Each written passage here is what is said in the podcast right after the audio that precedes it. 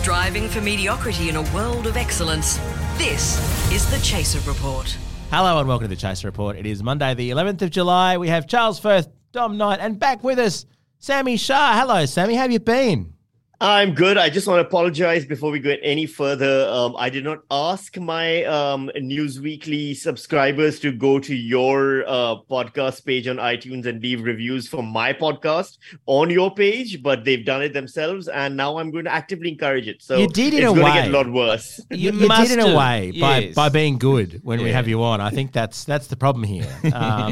I went and checked it out because one of your interns contacted me and he's like, there's your fans are leaving stuff on our stream. And I went and checked out the review section for Chaser on iTunes. And there's like two different, comments saying this is good and Sammy Shah's Newsweekly is better. And I'm like, you know what? This sounds like a really cool trolling thing. I wish I thought of it. So now I'm going to co-opt it and actively encourage all my subscribers to ruin your rating. Yeah, the stupid thing is that we've stopped asking people in our podcast to leave reviews. We used to read them out and stuff and talk about them, but it got a little bit traumatic for some. And so since we stopped doing this incredibly boring thing of saying, leave a review on Apple Podcasts, make it 5 stars, will you? People don't. And so occasionally you get an odd one going, where are the interns? Or going, Sammy's so much better than you. So please leave a review. Help us defeat Sammy.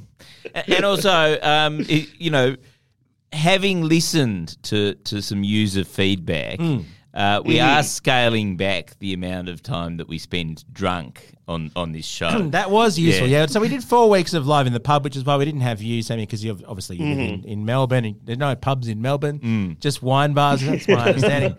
So we didn't do that with you. But we spent. So Sammy, did you know that for the last month we've been every day in the pub? Yeah, drinking in front of a live studio audience. I knew you were doing that. Yeah. I didn't realize that there were some sooks who were complaining that you were too drunk. What kind of lunatic complains about someone being too drunk on a pub-based podcast? In a very, very fortunate series of events, though, Sammy, the drunkest that I was, which was the second record that we did. Oh, yes. Mm-hmm. Which was a total catastrophe. It was awful. I'd actually been drinking from about sort of 1 p.m. that day.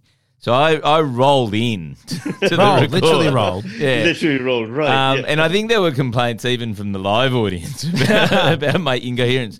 Luckily, the roadcaster machine stuffed up. It was a rare bug. Oh. Yeah, and so saved by the machine. Not only did none of that reach broadcast quality and go out.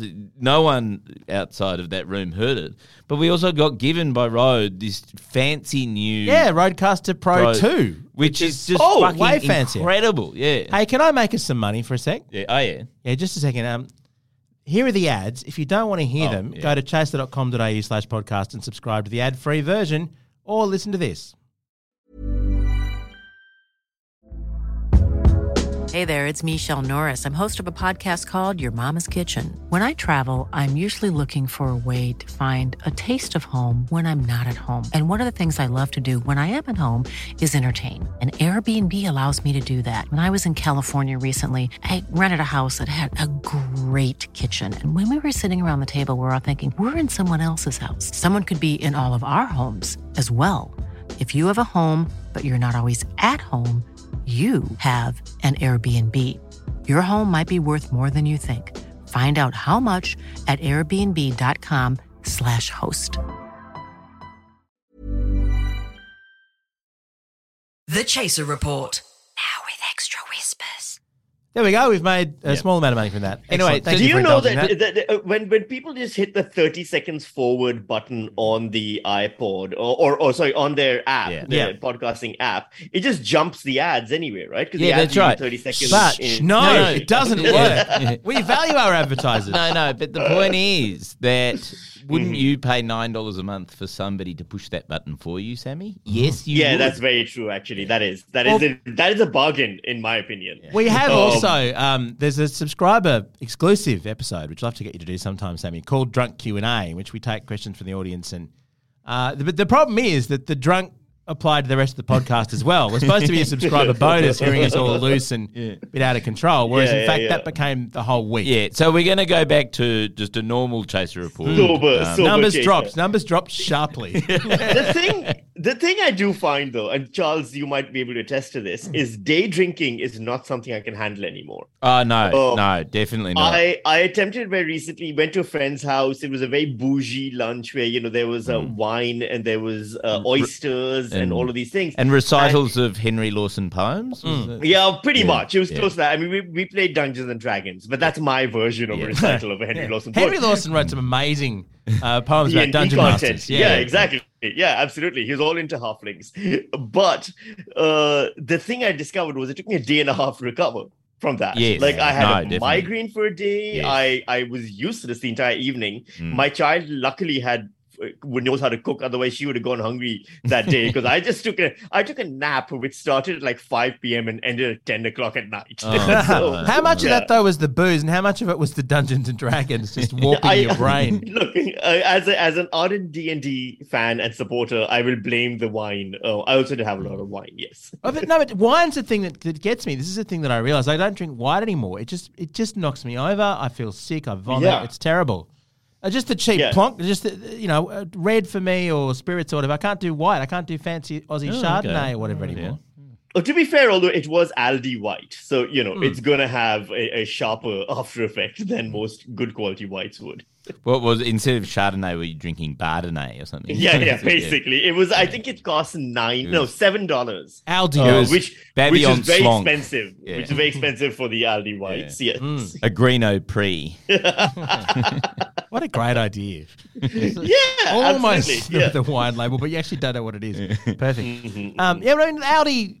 There are good things at Aldi. There are some good things, aren't there? There are a few products that are not entirely shit. Oh, the dishwashing pods. That's from the one Aldi. Thing I buy from Aldi. Yeah, fucking great. Oh, they taste delicious. Wait, no, that's not what we're doing? No? I'll tell you what, though, the hangover from those dishwasher pods. Yeah, brutal. Yeah. It's called Binish. No, I like Aldi products. I would defend Aldi. Aldi does most things pretty well, especially on Christmas time. And I think I've done this rant on your show before, but around Christmas time, Aldi comes out with a lobster special, which is in the frozen food section. Wow. And it is like a full-on lobster thermidor that you just take home and grill, and it is phenomenal, especially given the fact that it's Aldi. But I will defend Aldi. I mean, anything that Germans do well, they like chocolate. The Aldi chocolate is excellent. Yeah. And I'll tell you what, the Aldi version of drumsticks, which are called crowns. Bumsticks. They're called crowns. Yeah. Crowns. And they are good. And they're so much cheaper. It's like $9 for a 4-pack at Coles for drumsticks. At Aldi, it's like $3.20 for 4. It's like 80 cents per Cornetta. Don't think about what happened to the chickens. No. This is the crowns. You mean like drumsticks? Oh, like the cones. Ice cream. Right. Even I thought this whole time cows then. I was thinking about chickens this whole time as well. This changes the entire equation. Yes. Yeah. And their butter is good. Butterflea. Mm-hmm. Is that really called Butterflea? It's called Butterflea. That's right. Yeah. And you can get over the notion that it has insects in the butter. Butterflea. Fully. Fully. Yeah. I've had fully. But also I would eat insect-based foods at this point. We're supposed to. We're supposed to be eating more. People are saying crickets. Give it 10 years. Eat crickets. Yes, exactly. Although, did you know, this is breaking news, Australia's sole breeder of crickets has gone broke. Oh, no, and this is bad news in your house, Charles. They've shut down operations. You cannot get crickets. And in fact, I went to the pet store the other day to buy some packets of crickets to feed our bearded dragon. To feed your children. Yeah, children, yeah. Charles has a bearded dragon called Flood who consumes crickets. So you go in there and think, oh, look at those little crickets running around. Oh, they're all food. So we... But you've always got to stock up. Like, you breed the crickets, but also you sort of run out after a while. I have so many questions when you finish. Continue first. And so I talked to the pet shop, and they said, there are no breeders in Australia of crickets anymore. So if you find any, you should go and grab them. So I did a dash all around Sydney yesterday trying to find crickets. Like, I would ring up a place and they go, we've got 2 packets left. And it's like, keep them for me. I'll be there in 20 minutes. So, this is the supply chain shortage that no one talks about. But yes, okay, I just have a question. So Aldi drumsticks, a dragon that eats crickets. Yes. You're basically at this point one ponytail away from polyamory. Like, this is literally the direction you are headed in. Well, I gotta be very careful. Because I live very near Charles. When I first moved into the same street, yes, that's true. Charles took me on the sort of stood in the middle of the street. Tour. Charles just did a bit of a tour and said, "They're swingers." They're swingers. They just pointed all the different houses. Yeah. Now, I want to be clear. This is information I have not used as yet or been invited to use. But Charles had a suspiciously good knowledge of where the polyamory hotspots were. It turns out the inner west of Sydney is ripe with people who are bored in their marriages. It is true. I think it's something to do with having kids who are in primary school age. Oh, you meet at the school gate. Yeah, where you meet all the local parents. And then you sort of end up getting drunk together for the next 5 or 6 years. Mm. And then they're all bored middle-aged people. and half of them have sort of decided, well, we'll spice things up by inviting other ugly middle-aged people into our love circle. I've heard that occasionally the school gate can be an absolute minefield of different affairs going on. Oh, yeah. Because this is something my daughter's starting primary school in January. So I've got to get up to speed on. I need a bit of a map about who's screwing her. Well, you can update me because my kids are leaving primary school. No. So you'll need to keep me in the loop. So that means, fortunately... I'm sorry.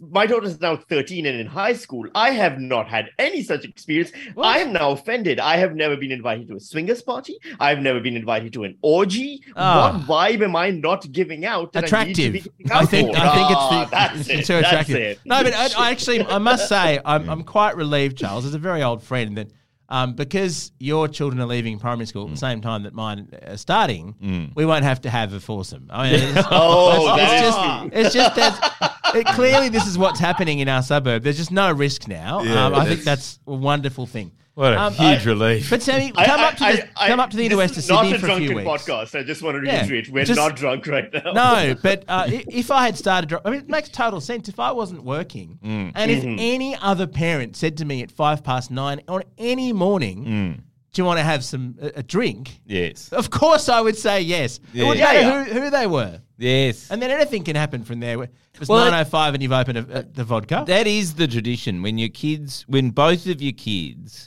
finally are at school age, the first thing, my wife and I did was we went to the pub. Yeah. It was like 9:00 we went. It was the first time in like forever that we've actually been free. So I used to live in a country town in WA, Northam, in Western Australia before moving to Melbourne. And not every morning, but frequently I would see the police drug and alcohol testing parents outside the school as they're dropping the kids off. Oh, my God. And it would often be some parents would be testing positive for drug and alcohol. I'm so impressed. This is in 9:00 in the morning. I mean, I can understand why the school pickup. I aspire to be unable to drive at 3 p.m. most days once my kids start school. But 9 a.m. was this because they got so smashed the night before that they still weren't clear? Or being farm workers, did they start boozing at 5 a.m? I think they started boozing at 5 a.m. I think Northern life encourages being hammered all times of the day. No, look, I haven't been to Northam. But I imagine if you have enough booze, you're not in Northern anymore. That's right. Yes. I mean that with great sympathy for anyone. Sammy, you've gone to the least northern place you could find other than Sydney. You almost made it out. I did go back to Perth recently for the first time in 5 years. I was there for a run of comedy shows and some work stuff. And funny. Was it like a homecoming? Like, were you welcomed? Well, look, yes. Meeting some of my friends was great. A lot of comedians and stuff who I haven't seen in a very long time. It was wonderful to see all of them and to discover that none of them have written new material since I left Perth. But well, things don't change. That's the beauty of WA. Yeah. It's still the 90s there. And Mark McGowan helped them out by locking everyone in so that everyone had to go to their comedy shows regardless of the material. Genuinely, it is a time warp. It is the same. Like, I saw people getting drunk and punching on in Northbridge who I saw doing the exact same thing 5 or 6 years ago, and I don't think they've aged. It's like to build a time cocoon around Northbridge is the only place I've ever been out in Australia, I think, other than Fortitude Valley at 3 a.m. in Brisbane, where I've genuinely felt worried about getting bashed or getting lost. Like, it's the only place that actually felt dangerous is Northbridge. Absolutely. I call it the King H capital of Australia. That's WA's second largest export, other than mining goods, is King hitting. But it's the same strange thing. So when I was in Northam, going to Perth used to be a joy for me. It used to be a treat. The big smoke. Yeah. It was better than Northam. Now, going to Perth from Melbourne, I realized Perth is now my Northam. Yes. Like, that is that. It was grim and depressing to be back there. Were people breathalyzing at 9 a.m. in the streets of Perth? I think the cops have given up over there. I think that's a battle they lost. That said, Sammy, I think we might have mentioned this previously. Perth audiences are some of the best anywhere, at least for us. There seems always enormous gratitude, and now I know why. The comedians there haven't updated their material in 5 years. Yeah, they're going, oh, you can do comedy that's not about Glee, can you? Well, it was funny because, like, you're right. They always are the best audiences. They buy tickets to everything. They support the arts amazingly. But while I was in Perth, I did about 4 or 5 shows. I got invited to 2 different events to be like, hey, corporate gigs. You know, where they're like, wow. Hey, opening a restaurant or opening a hotel. We'd love you to be the comedian there. And each person who contacted me said, we saw you perform comedy. We haven't seen anyone doing what you do here. We'd love to have you come on board. And I realized, because in Perth, like, being me is unique. Whereas in Melbourne, I'm just another hack struggling to get by, because there's 1,500 other people doing what I'm doing here. Which aspect of it is it, Sammy, that cuts through? Is it about your cultural journey? Is it about your relationship journeys? Is it the political satire? I think it's the fact that I didn't spend 10 minutes on stage just calling Amber Heard a bitch.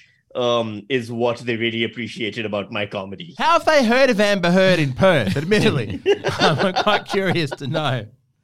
Oh, wow. I think they still think of her as the actress from Aquaman 1, and they just saw that and they hated her performance in that. And should we do this? Should we do a podcast show over there? Do you think, having just slagged them off for quite a long time, if we did a row of podcast shows there and got Sammy along? Well, I mean, the people love Sammy in Perth. They probably would come. Yeah, no, they would come. Yeah. The problem is we wouldn't be able to afford the plane ticket. Mm-hmm. They're the only ones who, if you slag them off, they have a good sense of humor about them. Okay. Them and one guy in Brisbane who always tweets me. Yeah. I guess they're across the idea of Perth being a long way from everywhere, given that they have to live there. Well, look, if anyone in Perth is listening and wants to put a lot of money on the table to get us over there, we'll do it, won't we, Charles? We'll go. Yeah, sure. Has that ever worked?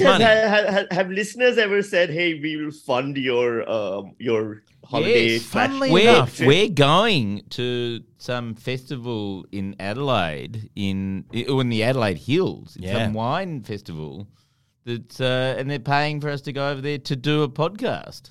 At a vineyard. It's in the cellar room. Like, literally, we're going to broadcast in front of booze. Yeah, in front of booze. Yeah, this will be a drunken mess, which will be, thank God the roadcaster won't record it again. Probably. Imagine, Perth, this too could be yours. Middle-aged men banging on about how dissatisfied we are with our lives. Yeah. Booze adjacent.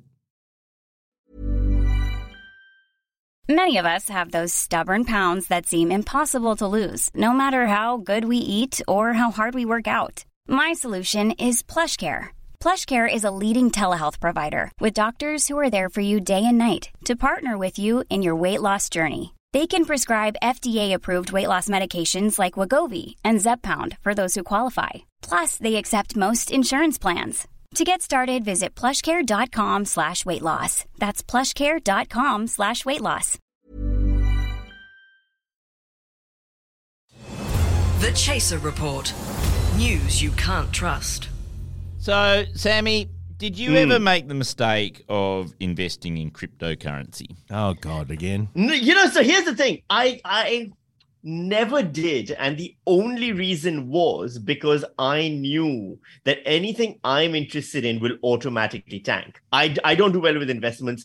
Anytime I've ever tried anything investment-related, if I put $10 right now into Apple, all of Apple will somehow, and a sinkhole will open up under Cupertino, and the whole building will disappear, and everyone will go, what the fuck happened? So I was like, oh, I'm interested in Bitcoin.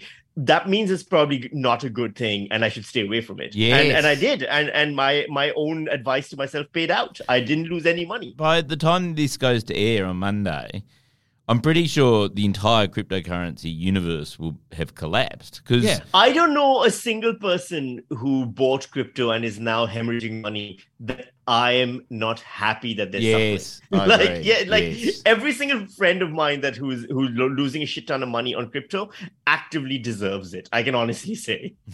Well, I mean, Elon Musk, it's quite enjoying to watch the world's richest man make a lot of money on Tesla on the one hand, but then fuck it all off on Dogecoin simultaneously. But the one thing that I must say I picked, and I'm a terrible investor as well, Sammy. I'm probably a parallel to you.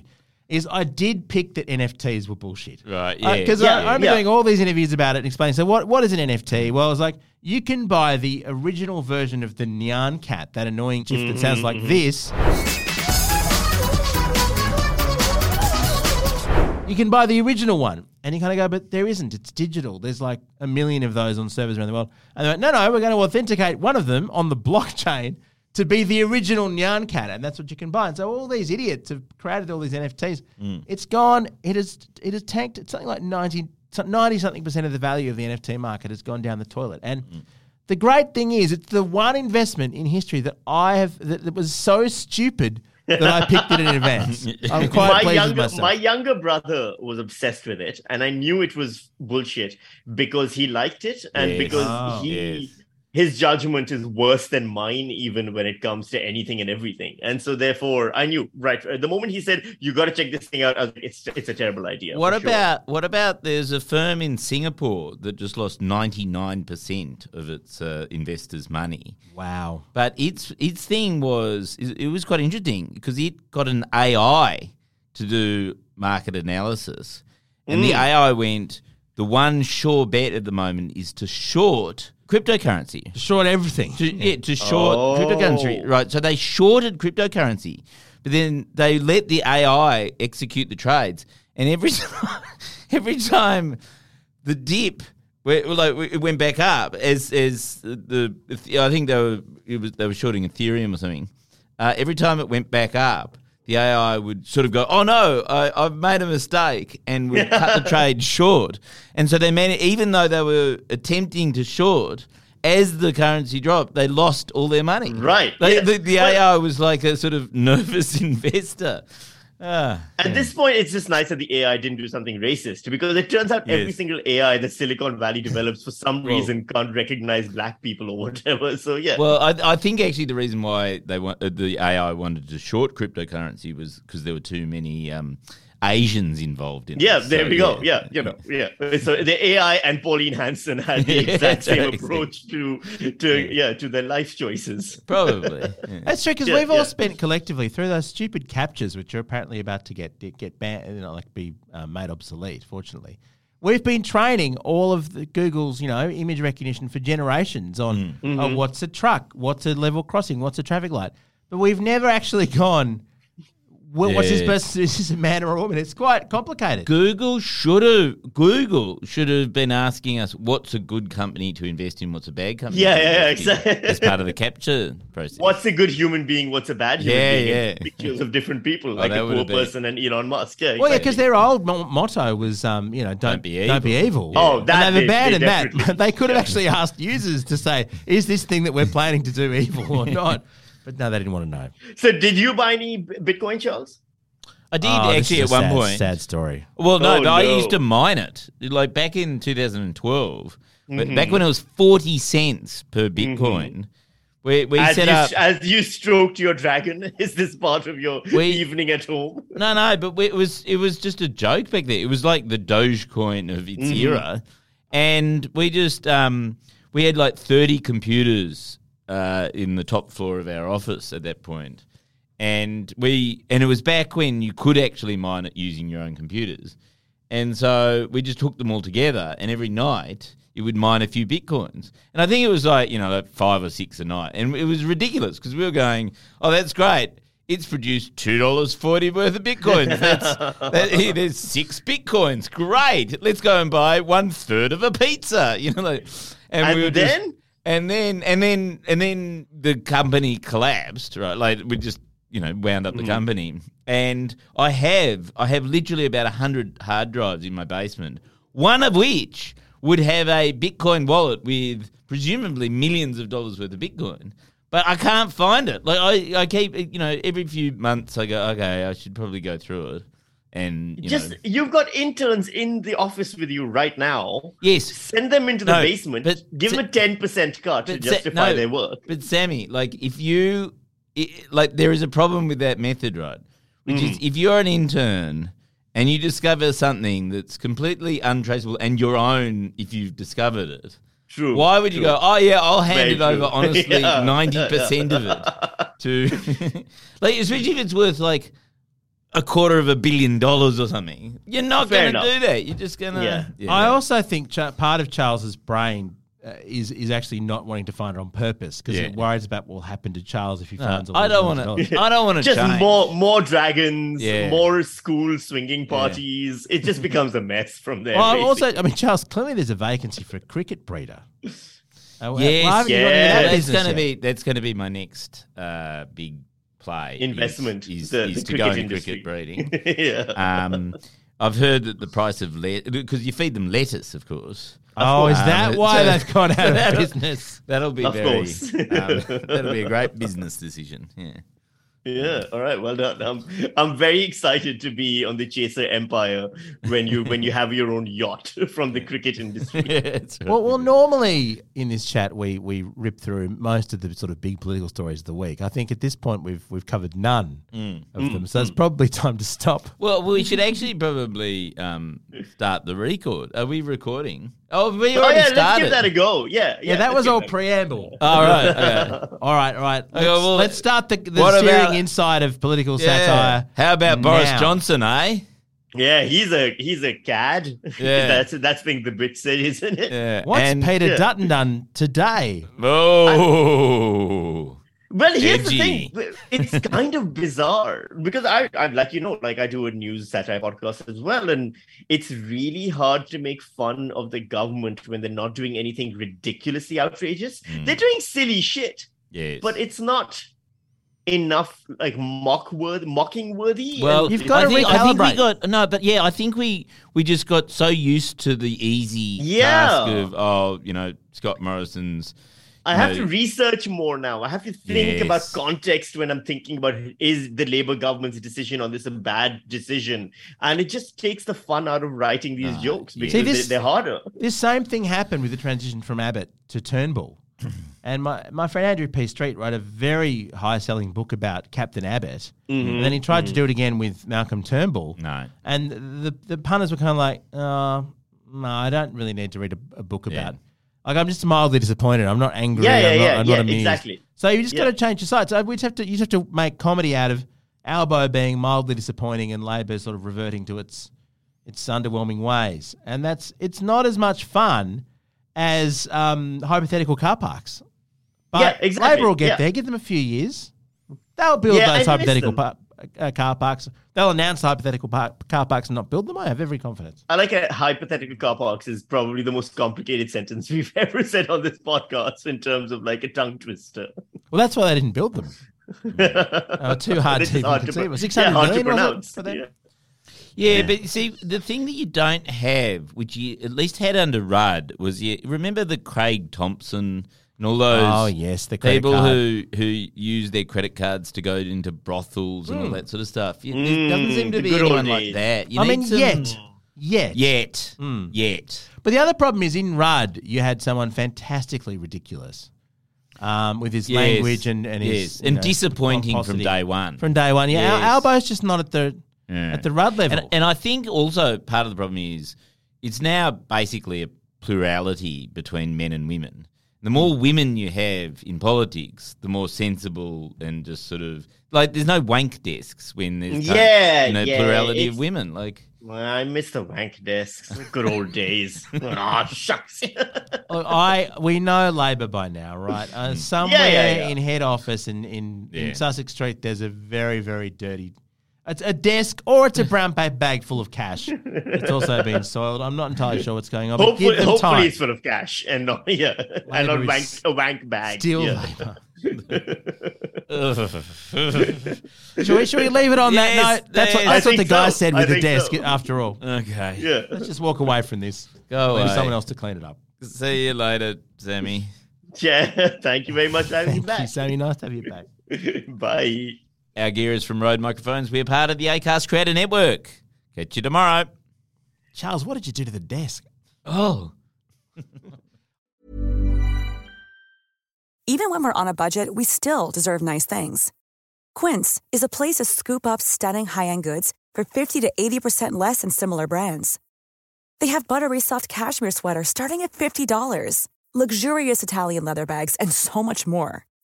Plus, Quince only works with factories that use safe, ethical, and responsible manufacturing. Get the high-end goods you'll love without the high price tag with Quince. Go to quince.com/style for free shipping and 365-day returns.